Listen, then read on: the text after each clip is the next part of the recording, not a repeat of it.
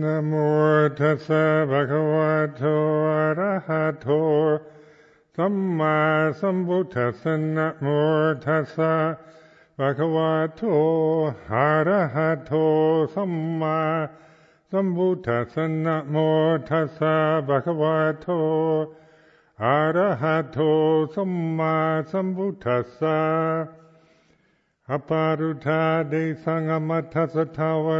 ye bamunchantu satang.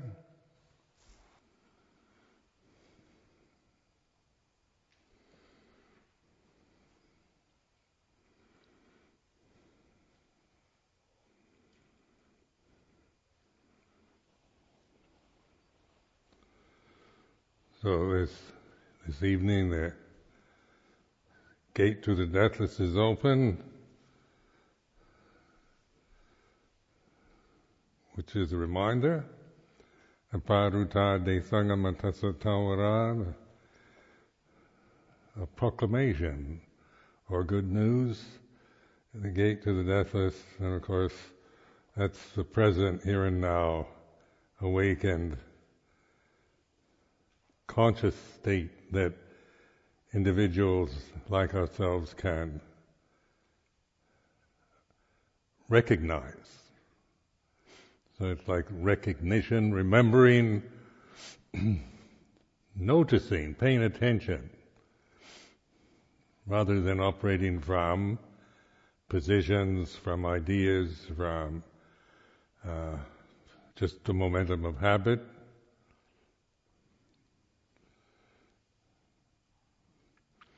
And then you contemplate this realm that we're living in is a, is a, is this relentless, changing, impermanent, conditioned realm, which is a feeling realm. It's all about senses, sense activity, sense perception, and sensitivity means that uh, it involves pleasure, pain, pleasant, unpleasant, so forth. So that that's why this way of reflecting to make it to to remind yourself what you're experiencing, the conditions that you have to abide with in as a human individual for a lifetime. It's not you know it's not complaining or idealizing, but just noticing, paying attention to what is having a human body like, and then you can find out what various great sages have said, but observe yourself, just uh, observing the, the, the body that's sitting here. Like this, having this weight, having to deal with with weight, with heat or cold, with uh, pleasure, pain on, that we experience through the body. The postures, the breathing, just being aware that this is a sensitive form that was born and it and anything that's born will die. So this is a changing condition, and it's subject to the objects of the senses. So seeing, hearing, smelling, tasting, touching. We we're a thinking creature. So we we have we have retentive memory. So we experience uh, inspiration, uh, depression according to what we create in our minds. Liking, disliking, loving, hating, worrying about the future, feeling guilt or resentment about the past. So then the gate to the deathless is awareness of this. This realm this the realm that we're experiencing, the planet itself, the solar system that the planet is in, it's all, you know, it's a vast kind of marvelous, fantastic, and rather frightening sense of power and change and mystery that we experience from this point of our own physical form that's conscious. So you, this is a way of this is a reflection on the way it is. I'm not telling you, it's just, you know, I'm reflecting on the reality of being this human individual form sitting here is like this. Now it's not getting personal yet. It's not about m- me and my past or my position or my uh, tendencies or habits. It's just noting just the obvious things, sitting, breathing, feeling. And then recognizing that the planet itself is a, is a sense form in consciousness, so that we're subject to the planetary changes. And so the news is that 230,000 people died in the in Haiti's earthquake, and that was that was not because of human mistakes. It was because of uh, the Earth, Mother Earth. I probably uh, heaved a sigh of disgust and aversion towards the human beings that seem to be ripping it apart. That's a personal interpretation. but the earth does, you know, it changes, it's made out of plates, it's a, it's a changing condition, just like your breathing, just like your own body. And then our ability to perceive, so just con- contemplate the sun, the sun that this planet revolves around, and it's a big ball of fire. And it still can keep going. It's been going for billions of years and will go on for many more. What's it burning?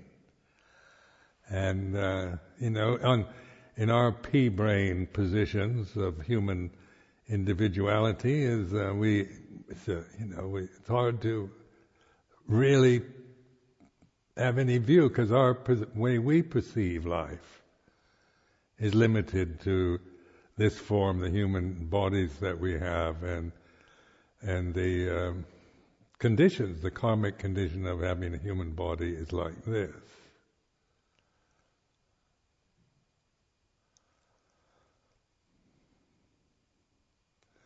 Now we believe what maybe astronomers tell us or whatever, but because they seem to have studied or investigated more scientifically maybe planetary movements and the sun and the solar system, etc. so that's um, it's not to be despised, but recognize that it's acquired knowledge from someone else. So that the gate to the deathless is not about uh, becoming an expert on astronomy, but observing just the changingness that one is experiencing in this very moment. And so this is this is the reference to the gate to the deathless is the mind is mindfulness. This is the the the the crack that we can slip through. It's the uh, whatever it is, it's our opportunity to to uh, recognize ultimate reality, the deathless reality that we can't perceive through the thinking process or the feeling. Not about feeling, not about sensitivity, it's not about thinking. It's not about anything other than it's recognizable. And the only way it's recognized is through mindfulness, awareness,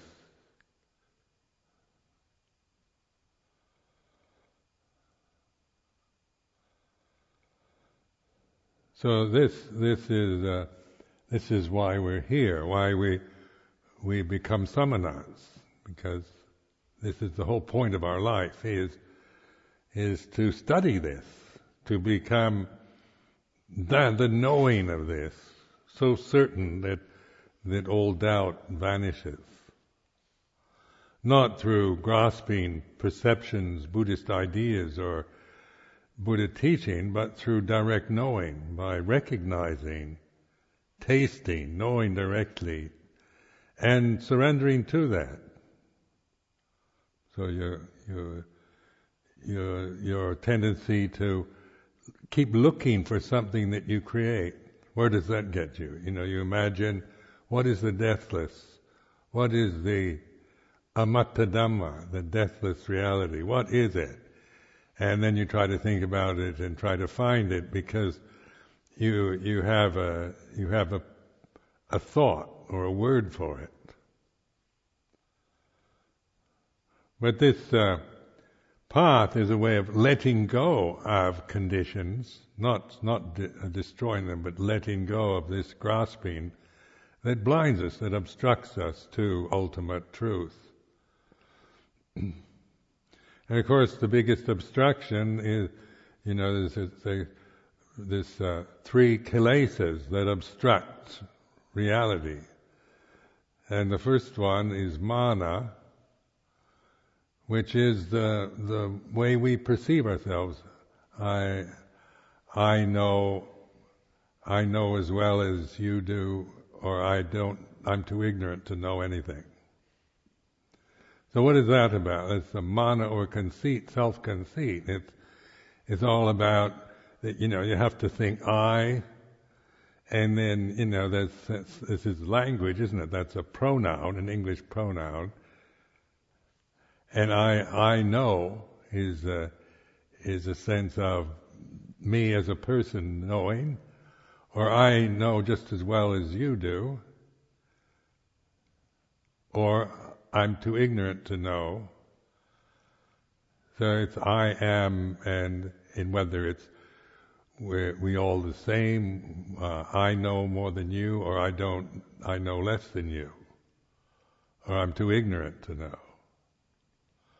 So this mana then is, is like a, it's called, it's translated generally as conceit of this, this, I, this is a way of thinking that we actually operate in. I am Ajahn Sumedho, I am in the various identities, uh, adjectives, uh, positions, memories, that come from that basic assumption of I am.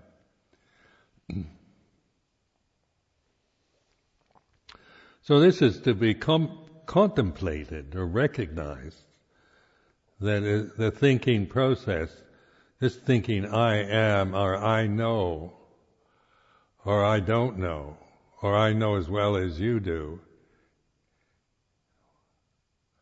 The common factor is the sense of I and then uh, claiming to know or not to know, or know as well as somebody else.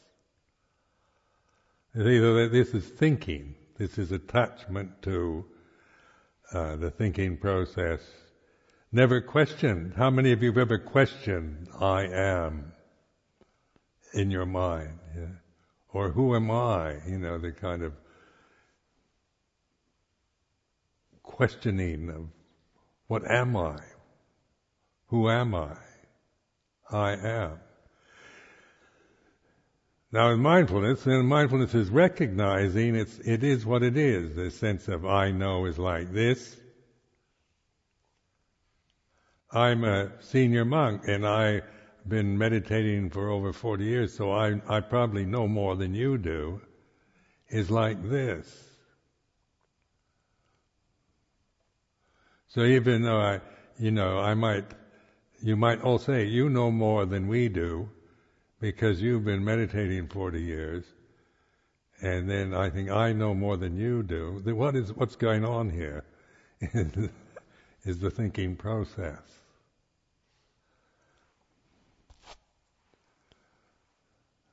And so this, this sense of I am is a, is a conceit. It's called mana. It's one of the uh, subtle uh, sense of a self because it's it's this is generally what we're primed to operate from. I'm here to get enlightened. I'm here to become or to get rid of bad habits. Or I'm here to just be uh, just be a good person or a, a moral being or maybe you you you don't have much self-esteem or anything. I'm I just try my best to practice, and I don't expect to get enlightenment, but but I'm I want to dedicate myself to the Dhamma. This is still mana, even though it might be based on high principles and altruistic uh, ideals. Now, there's nothing wrong with mana. It's not a, not like I'm saying you shouldn't, but I'm pointing it out as a way of reflecting the awareness of mana rather than just operating from mana.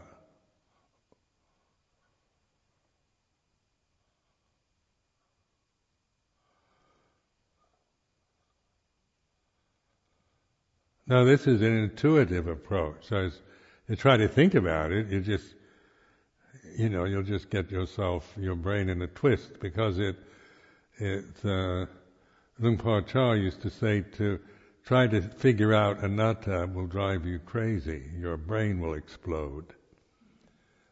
Or non-self. So, but non-self or anatta isn't about thinking, but it's recognizable. When, when there's pure awareness, mindfulness, then there's no self in it. And I have to think I'm being mindful of order to become, to, you know, to claim it as some kind of personal achievement or position. Or lack of it. I'm not mindful enough. I hear people saying I'm, I've got to be more mindful I need to develop mindfulness, and so, and uh, and then these are maybe this winter's retreat is all about uh, based on the idea that you've got to become something you're not, or get something you don't have, or get rid of mana. Not about getting rid of it, but recognizing it. So I know more about meditation than you do is like this, if I'm thinking if I have this thought, I'm, I'm a master meditator, it's like this. And that's an awareness of the thinking.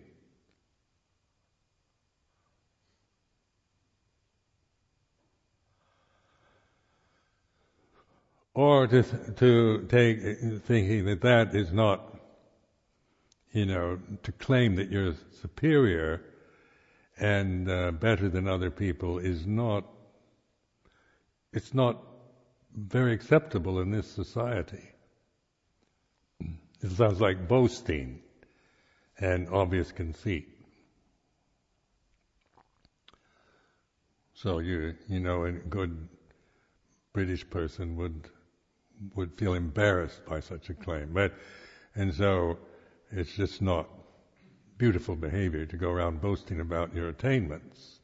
But then the other is trying to be humble is the same thing, or you know, still mana, or or just taking the position. I, you know, I've been meditating 40 years, but I'm still, I still haven't. Uh, I don't think I'm. I don't expect to get enlightened in this lifetime. That's that's still the mana. So, so this is just an emphasis on using this word mana, the Pali word, in a sense of I am, I am not, I'm better than you, I, we're all just the same, we're all equal, there's nobody here better than anyone, anyone else. That's mana. Or, I'm, I'm probably, I'm not as good as the rest of you, is mana. So just just contemplate this in your, you know, what, how do you see yourself? See, do you want to be a boasting uh, superior type, or or an egalitarian type, or an inferiority type? But the knowing of this, the knowing that you, you know, what I'm pointing at is a mindfulness to be aware uh, of how I create myself, it, it gives a certain feeling. It puts me into, if I grasp this sense of I am, then I, it puts me in a position of, uh, it brings me into the samsara. I operate from I am somebody who's attained or who hasn't attained.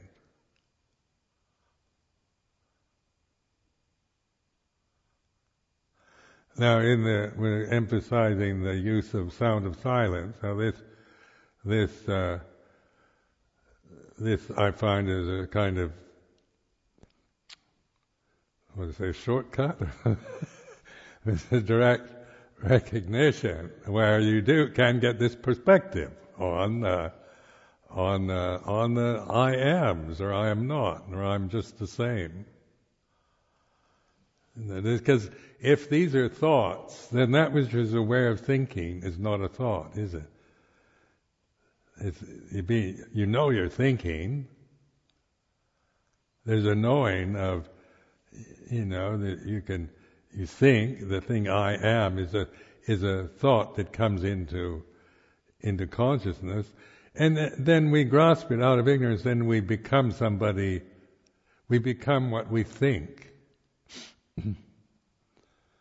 and then we operate, live our lives according to what we become. We experience life through our becoming, uh, through the limitations of of the self view, of the mana, of the conceit. So in mindfulness practice, it's it's a sense of awakening to that, of observing. Aparuta de sangamatasa the gate to the deathless is open. So this is the gate, the mindfulness, awareness of mana. That which is aware is not mana. Awareness doesn't belong to anybody. It's not personal. It's not even Buddhist.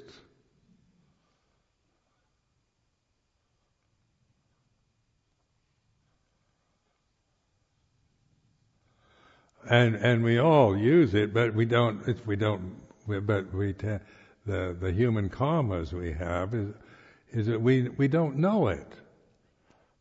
We don't know when we're mindful. We we tend to operate from positions, from attitudes from memories of the past, uh, planning for the future, worries about the future, hopes, expectations about what might happen in the future. And then the, the, all the suffering that we experience individually through identifying with the body. You know, with what it looks like and its size and its gender and its its uh, color, its age. Isn't it vanity? We live in a society that encourages vanity. You know, so it's always about trying to look good or look attractive or beautiful or, uh, you know, um, I have this uh, dentist in Bangkok and he's established his uh, his clinic in a very posh medical building, newly built in Bangkok. And uh, I was walking with a dentist into his building, and there's this there's this beauty salon called Absolute Beauty. And so I asked the dentist, I said, if I go in there, you think they could help me out? You know? they absolute beauty. That's something, isn't it? That's a that's definitely a hyperbolic. but of course, that appeals to vanity to want to be absolutely beautiful. And yet, you know, that's still, even if one is absolutely beautiful, it, it, it, you still suffer. Unless you know, unless you awaken to the conditioned realm and knowing it for what it is. It's like this. Now, what it is is not a judgment, it's just a, an awareness, a recognition of change.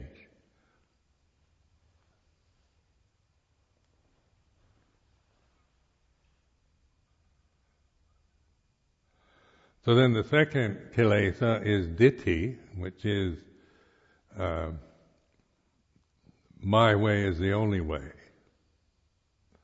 The way I practice is the right way and better than anybody else's. And so this, of course, is quite common in, in any religion, in that any in Buddhism also, I know bhikkhus that are very filled with ditthi. about my way is the only way, or this is the right way, or the way I, my teaching is, is the right teaching. So this is placed under this, uh, this word ditthi. So ditthi and mana, mana ditthi, is holding to views and opinions out of ignorance.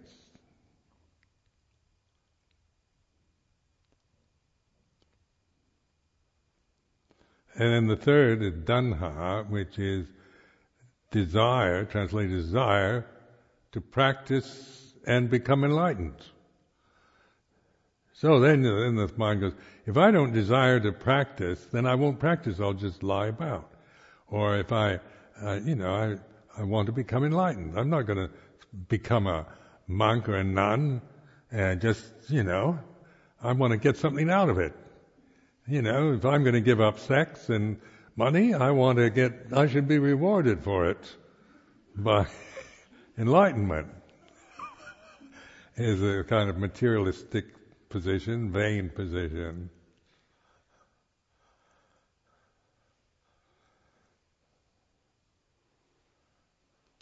Give up dancing, singing, playing tennis, that. And uh, I'm doing it so I can get something. And the ditthi man, of course, is I should be rewarded for for my sacrifices.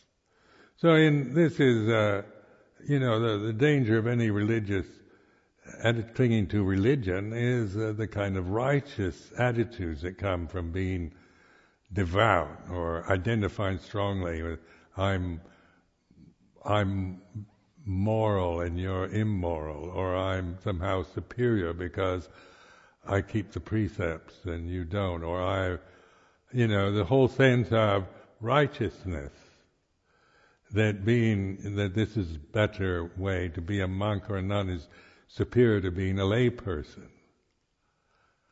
That's ditthimana. So you notice that I'm, I'm cutting off any possibility of grasping uh, any thoughts or views or opinions. So what's left is, you know, if you keep sorting through this, so you begin to really let go of everything.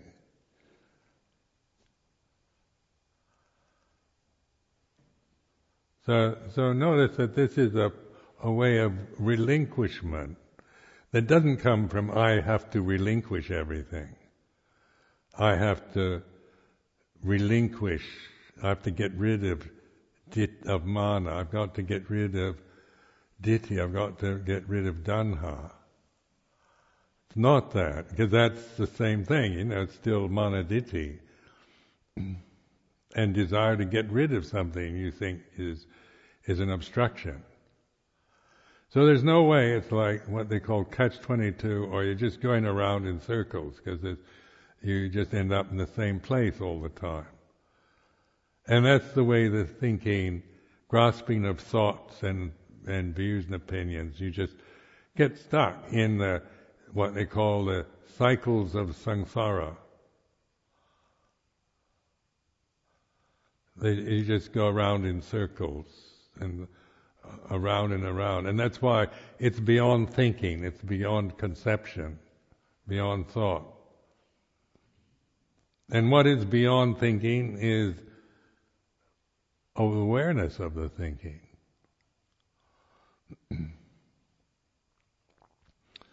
so that which is aware of thinking is not thinking. And then you,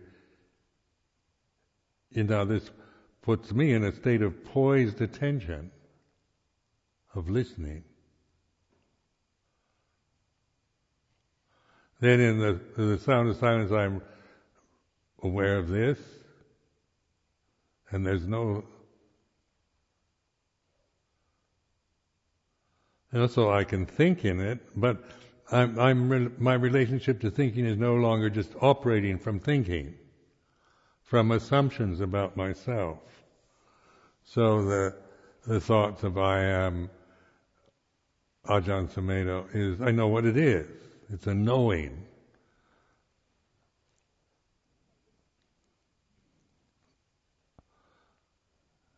A knowing that isn't uh, a personal attribute.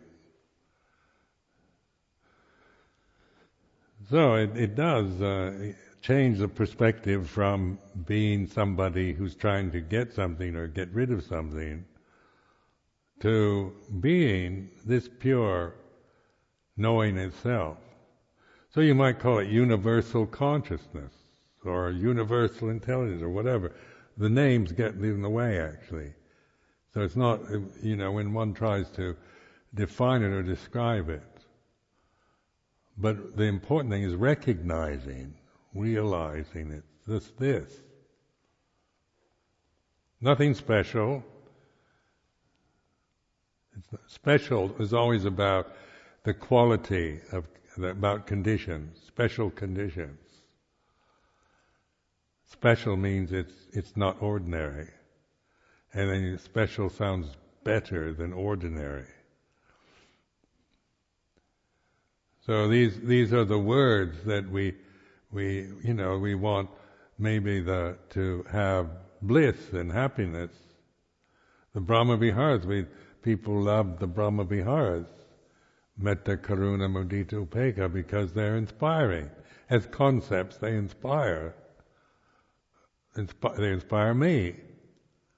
Loving kindness, compassion, sympathetic joy, equanimity. And so then when, you know, so then we, we, we want to be inspired and so certain words are inspiring.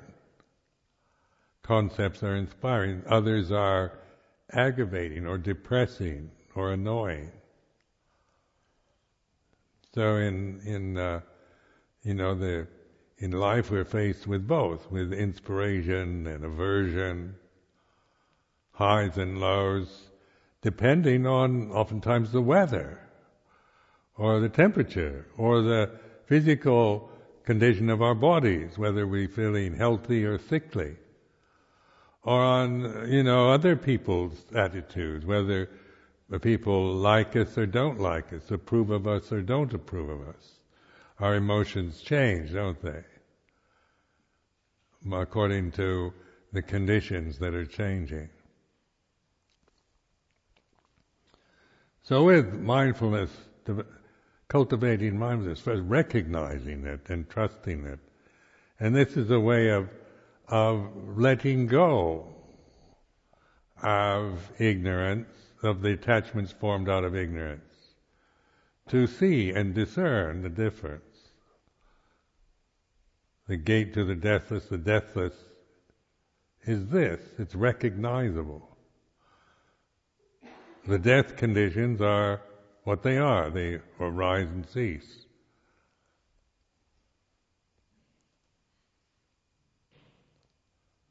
Now this is uh, this is uh, knowledge that that is intuitive knowing.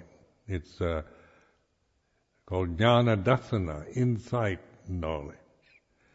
It's uh, it's not knowledge you acquire or views or opinions that you get from scriptures or from others, or through memories. So it's, and this is our great gift of being human, is that we can actually, within this limited form, realize the deathless.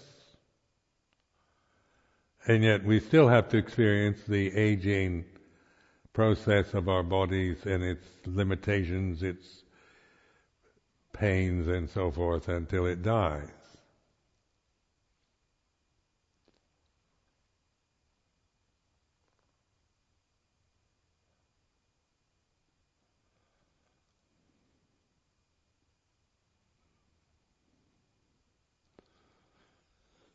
So this is like the, the Sangha here reflecting on What is Sangha?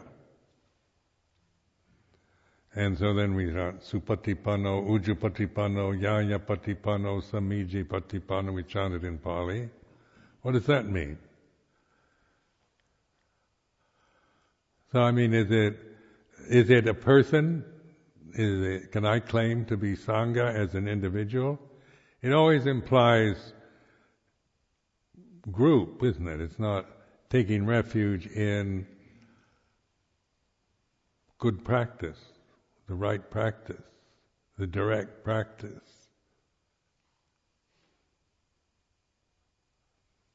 And so this in, in Sangha, then it's about practice, about making it work, doing it, not just waiting around to to get rid of your defilements, but using everything you have, you know, all your defilements, your conceits, vanity, superstitions, fears, greed, hatred, and delusion, and all its permutations,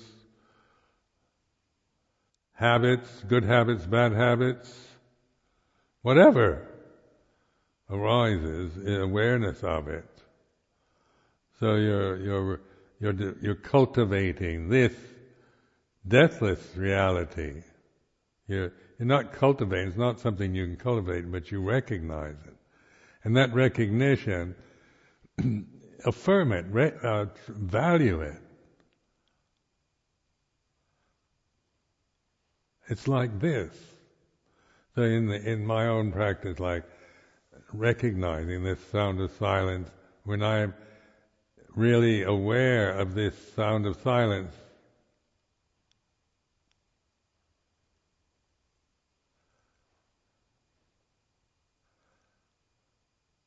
and then you know I can, if I start down, am this? Am I really making up something? Is this just some strange thing with me, or am I overestimating, or am I right or wrong, or is this right according to scriptures, or uh, what would uh, Ajahn Mahabua say, or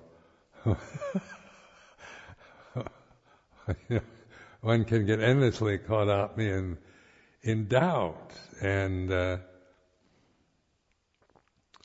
because it, it isn't this is why I say trust this because it it is a matter of recognition and trust. It's beyond when you start thinking about whether it's you know it's right or wrong or whatever. Then you're making that you're back into the self again, the manaditthi problems. Then you, then, but your reflective ability is at its best in this state. This in this uh, simple, awakened, poised attentiveness.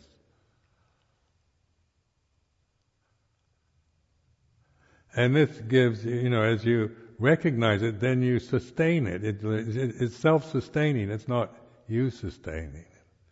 It's it's here and now, all the all, always. But then we get thrown back into our habits, our fears, desires, and views and opinions, and then we forget. We, we get caught into the samsara again. So that's why the first noble truth of dukkha, I'm su- there's suffering. Why? Because of some kind of attachment. Trying to, the, the tanha, wanting uh, the desire to practice and attain enlightenment, that seems like really something we all should have. We all should practice, shouldn't we? On this retreat, we should be practicing all the time to attain enlightenment. And yet, this is put as an obstruction.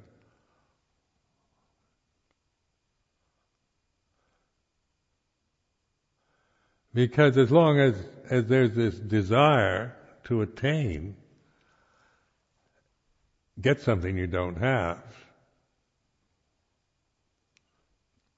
become something that you're not now, is is tanha, is desire. And and so the knowing of desire is not desire. So this sense of knowing, consciousness is knowing in this form that we're in where this is the, the center of life for each one of us. This physical body.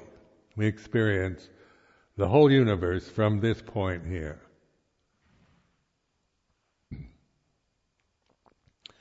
And then the bodies are limited conditions. They're sensitive forms, limited, and they have karma. So, you know, we have to deal with our karma as it, as it arises, with the human condition, with the sensory impingement, with, and, and all that that implies, you know, in the, in the society we're born into, and the people we live with.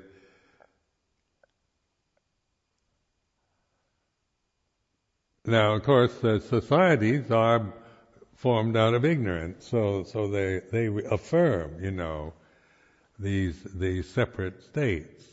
That's our, that's the re- real world for, for most of humanity at this time. And so this is, you know, the sense of I am somebody and I, sh- I should, I shouldn't, you know, the identity with nationality, with position with status, whatever. It's just part of the social, cultural conditions that, that we have acquired since birth. And so now this, this gate to the deathless is a reminder to be aware of them. They are what they are. They're not trying to judge them and saying they're right or wrong, but they are like this.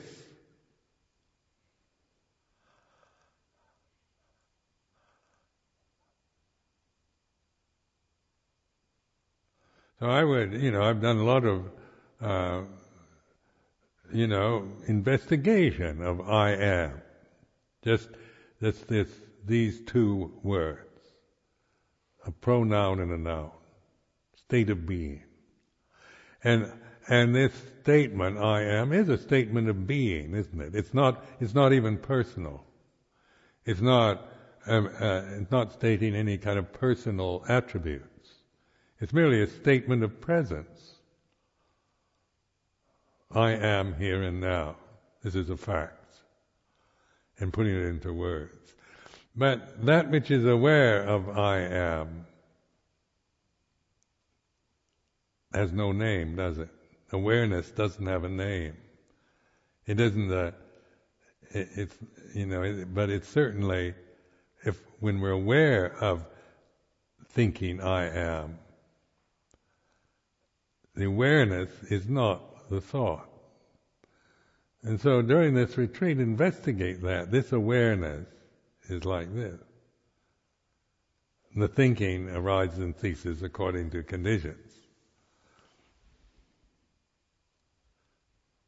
So this is a way of, of kind of experimenting, investigating uh, this uh, mana, ditthi, tanha.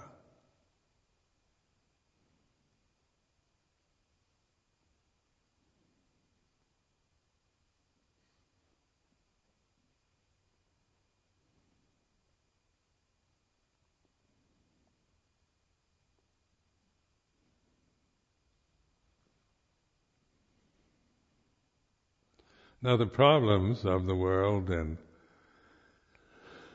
the society that when we try to solve all the problems of the society, of the Sangha, of tradition, of modern values and views and opinions, then of course, you know, it's a, it's an endless task. Trying to make everything wrong right, or, you know, it's always like, you know, to just problems never cease. This is a problem realm we're experiencing. It's all problematic. Having a human form, living with others, endless problems living with each other, problems with oneself, because one is there's a problem between uh, what you actually feel, an emotional sense, and your and your intellect. In the, the intellect is is usually, you know, rational, idealistic, judgmental, and then your emotions are what they are. You know, you feel jealous or frightened or worried or uh, angry or resentful or confused. So the problems within the within your own consciousness, the the the fight between the, the contest between a feeling, emotion, and rationality, the intellect.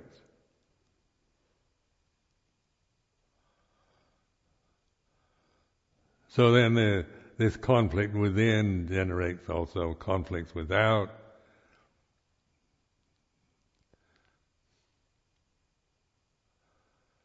So people living together, you know, like people find it hard to stay married to each other these days because of the, the conflicts that arise.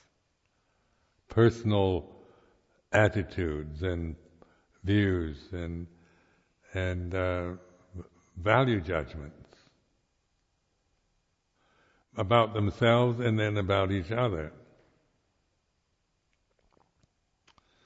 And then you could see, you listen to the news and it's, uh, it's all, about, you know, conflicts and that, that are everywhere, in every society, everywhere. And so the human, human realm is one of endless problems, within the individual, within the family, within the society, internationally. And so the, uh, you know, now it's interesting because China is, uh, is, has arisen into being a kind of threatening superpower. One never expected China to become. and so the United States is, uh, is in, now losing its uh, its position as the only superpower, and of course there's a lot of fear and anxiety because uh, power is something you know that we want power as individuals, don't we? We want to feel powerful. The thing we most fear is feeling powerless, not having any power, and being taken advantage of by others that have power and authority. You know, we're afraid of authority, anyone in a position of authority or judging. So it's uh, dealing with power issues, authority issues in, in modern life. These are big things and, you know, big problems that we all have. The self is a the self is is is exaggerated in modern life. You know, the importance of me as a person, as a individual in this society. The sense of I'm, you know, I'm as good as you are. We're all equal. My rights. I should be respected. I should, I should be treated properly. I should uh, you know, then this sense of I. And that's and that's the the values of our modern life. It's based on, uh, you know, the importance of the individual. Now, this is not wrong, not wrong, but it is deluding if we don't recognize it and its limitation and the result of grasping this sense of my rights, what I think, you should respect me, and we're all equal, and we shouldn't, there should be no discrimination. We're against any form of racial discrimination,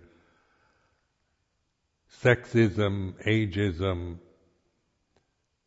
being politically correct, uh, and so it, it's a sense of the reinforcement of the individual as as some as somebody of self-importance, reinforcing the ego.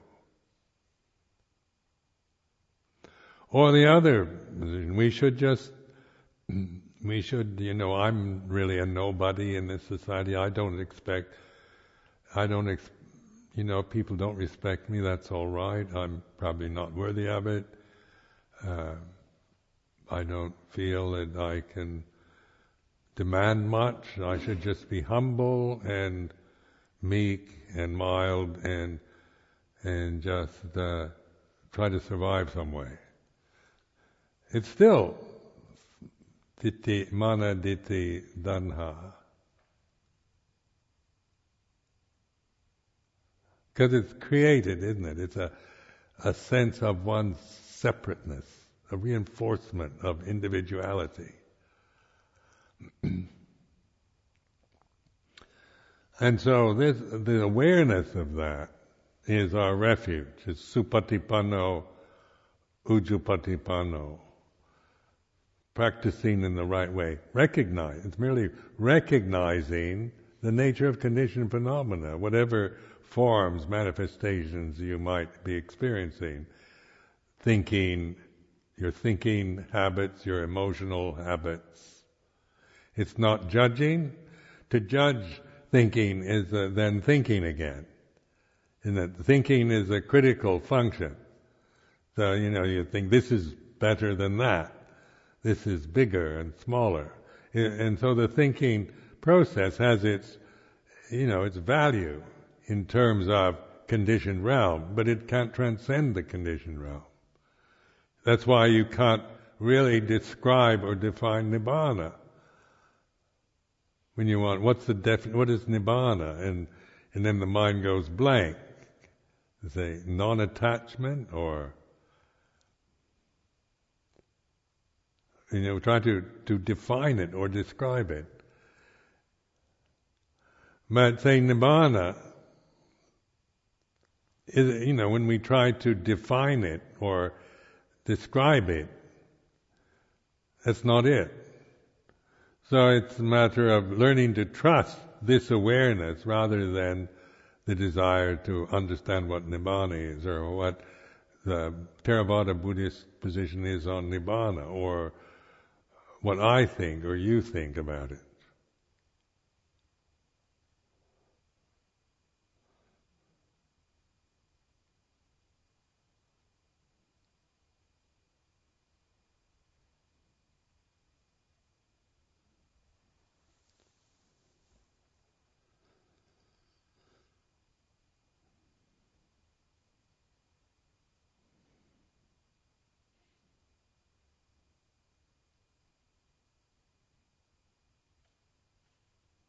Now, in the, this retreat, recognize that the, the retreat, winter's retreat, these are words, isn't it? These are perceptions. We're on the winter's retreat, and uh, so this is a conventional reality. And, and observing that, and knowing it is what it is, and, and maybe how you you know, you, you, your feeling or your emotion that arises about retreat is like this. And in just being observant of, of just that perception of three months winter's retreat and and how that just thinking that or grasping that perception what is what is it like can you observe it as a as a position or an attitude that you might never question. You just operate from these perceptions. The Course retreat implies that you should be practicing. And so, you know, so that it's not that that is not true, but to be aware of, of tendencies towards feeling guilty when you don't practice hard enough or you're not practicing or your uh, rebellious attitude or your or your determination to, you know, deadly serious, get to it, uh, willfulness is like this. So it's a matter of observing, not taking a position about not doing anything on retreat, because that's another, you see, it's still a catch-22 position you can't win on that level, but you you can uh, you just get confused by it You usually go from one extreme, really dedication, serious practice to I shouldn't be. That's uh, one of my defilements, so I'm just not going to practice. Is the other one, but learning to trust the awareness of that,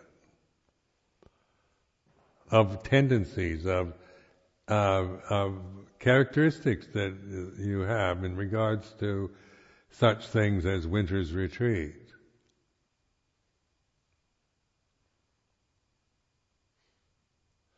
And it's a real listening, observing.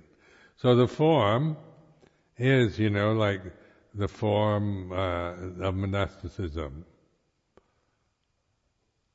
Is uh, gives us a way of of living as a community, to uh, in which we, you know, we we can use this form, the Vinaya form, and what they call the core what, or the Sangha agreements on how we live in, uh, you know, here at this monastery. So it's it's a matter in order that we can use it, you know, how to to uh, use the form not for identification or for uh, you know whatever way we tend to regard forms, conventions, but they are limitation. They're they're not. You know, we don't personally create the forms, the traditional form that that we have is like this, and so then then it gives us a, a, a vehicle for living life together as a mendicant community here at Amaravati.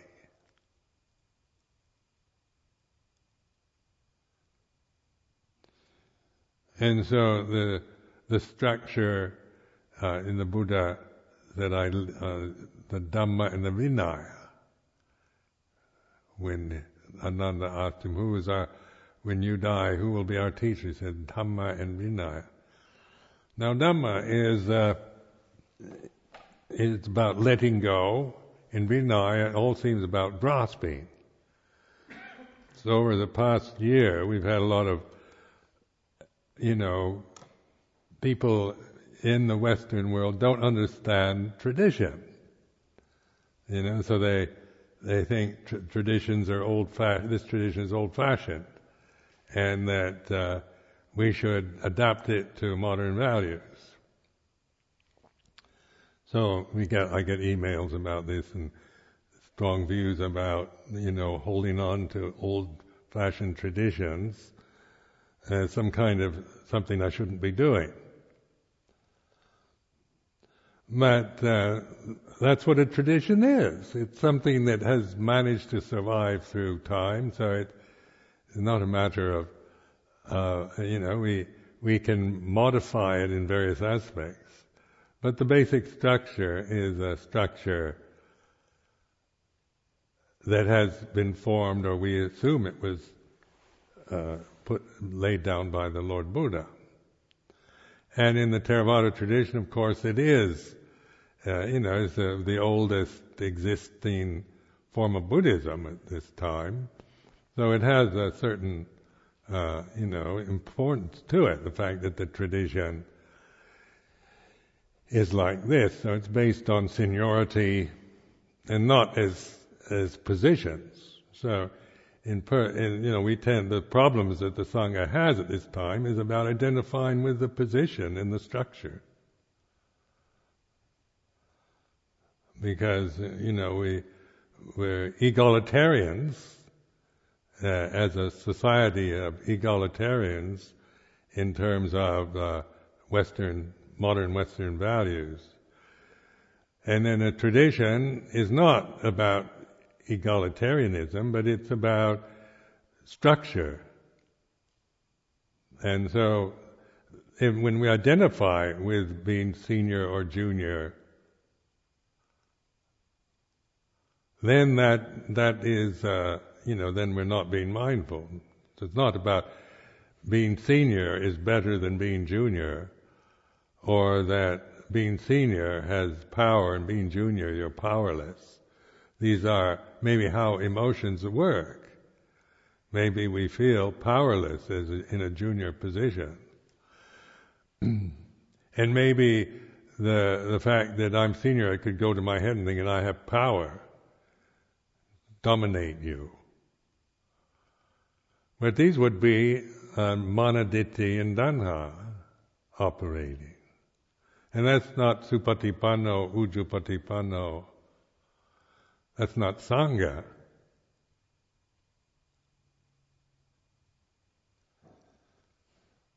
So it is a, a strange relationship. Of, and Luang Por Chah, years ago, I remember it was at Tum Pet, and he was saying to me, uh, uh, you must find it confusing, Sumedho, about the Dhamma Vinaya, because uh, Dhamma is all about letting go, and Vinaya is about clinging, attachment.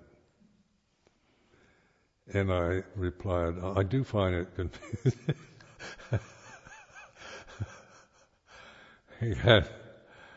you know, all these rules and and that, the precepts of the monastic vinaya. It seems like uh, you know one is becoming, one is kind of forming an identity with uh, with rules and precepts and positions. You know, seniority or, or junior, being a junior monk or a senior monk.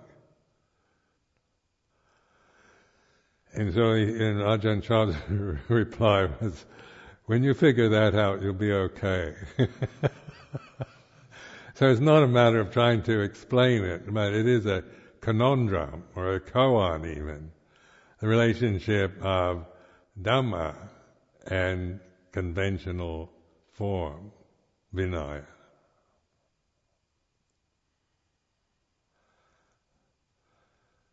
And this is where modern idealism doesn't doesn't have a Vinaya. It has ideals of how things should be. So recognize that modern life uh, attitudes, uh, human rights movements, all these things they're they're based on ideals, and that's not a criticism. It's not saying that there's something wrong with that, but it, it's pointing to it. What is an ideal of how things should be? is is about how the conditioned realm should be if it was perfect. But awareness brings us into the present about the way it is, the changingness of feeling, of of of our own relationship to the form, our our attachment, our clinging, desperate attachment to it, or our uh, rebellious rejection of it. Any opinion we have about it, or or, you know, good or bad, can be seen. It's not that one takes a position, but the, the purpose is to observe how we relate to conventions, tradition. Then this is a traditional convention. So, you know, when you recognize you, you ask to to join this this uh, this tradition. It's in order to use it for to, to cultivate a way of mindfulness rather than uh, seeing it as some kind of identi- identity or, or expecting the form to somehow enlighten you. The form is, is a dead convention. It's just a form, empty form. and so it's how to use the form for recognizing, realizing awareness, the gate to the deathless.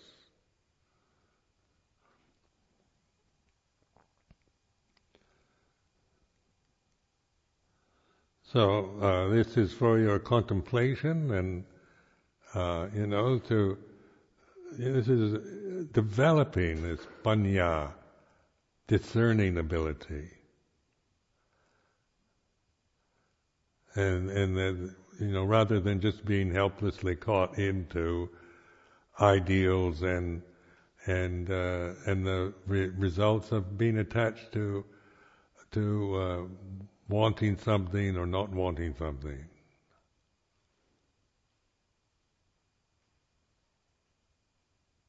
So it is a very direct and very You know, it's a very, it's a precise tool actually. What what we have here is a precision tool.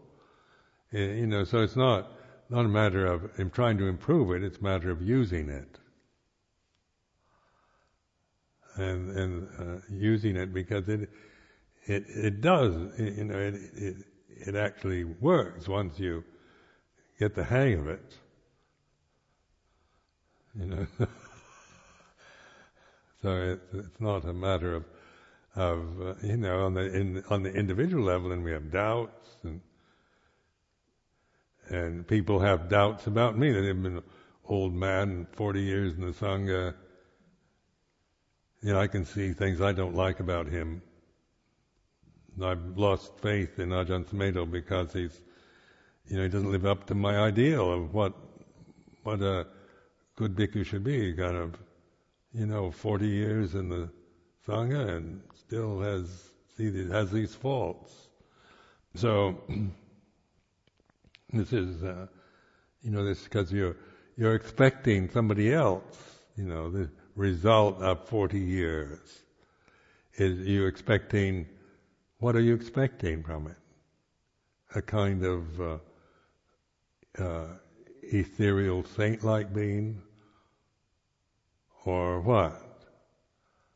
You know, is, is it, what do we think an, an arahant should be? What does an arahant look like? And then there's various opinions about who is the one and who, who is not. This is still the ditthi, the mana, the ditthi that arises. So in this, this uh, pointing, is supatipanno, is practicing, doing it, making it work. You know, use uh, what we have. You've got uh, everything that you need for enlightenment. You know, the convention, the the uh, the alms mendicant position, the Siladharas, the bhikkhus, samaneras. This is a alms mendicant. So it is, you know, this is your, now you're, once you're an alms mendicant, you give up your rights over holding money and, and uh, that kind of thing. So you, you're, you're, you're, what you're given is encouragement to practice for understanding, freedom from delusion. See that that the that's the whole aim of our life. Why we're, you know, alms mendicants. That's the advantage of it. Is that this is our profession. We live on on the generosity and support of those who respect what we're doing, and then our our practice then our, is supatipanno, Ujupatipanno, Yaya Patipanno, Samicipatipanno. Practice it in the right way, the direct way. With integrity, with determination. And then that's our refuge in Sangha, Buddha Dhamma Sangha. So I offer this as a reflection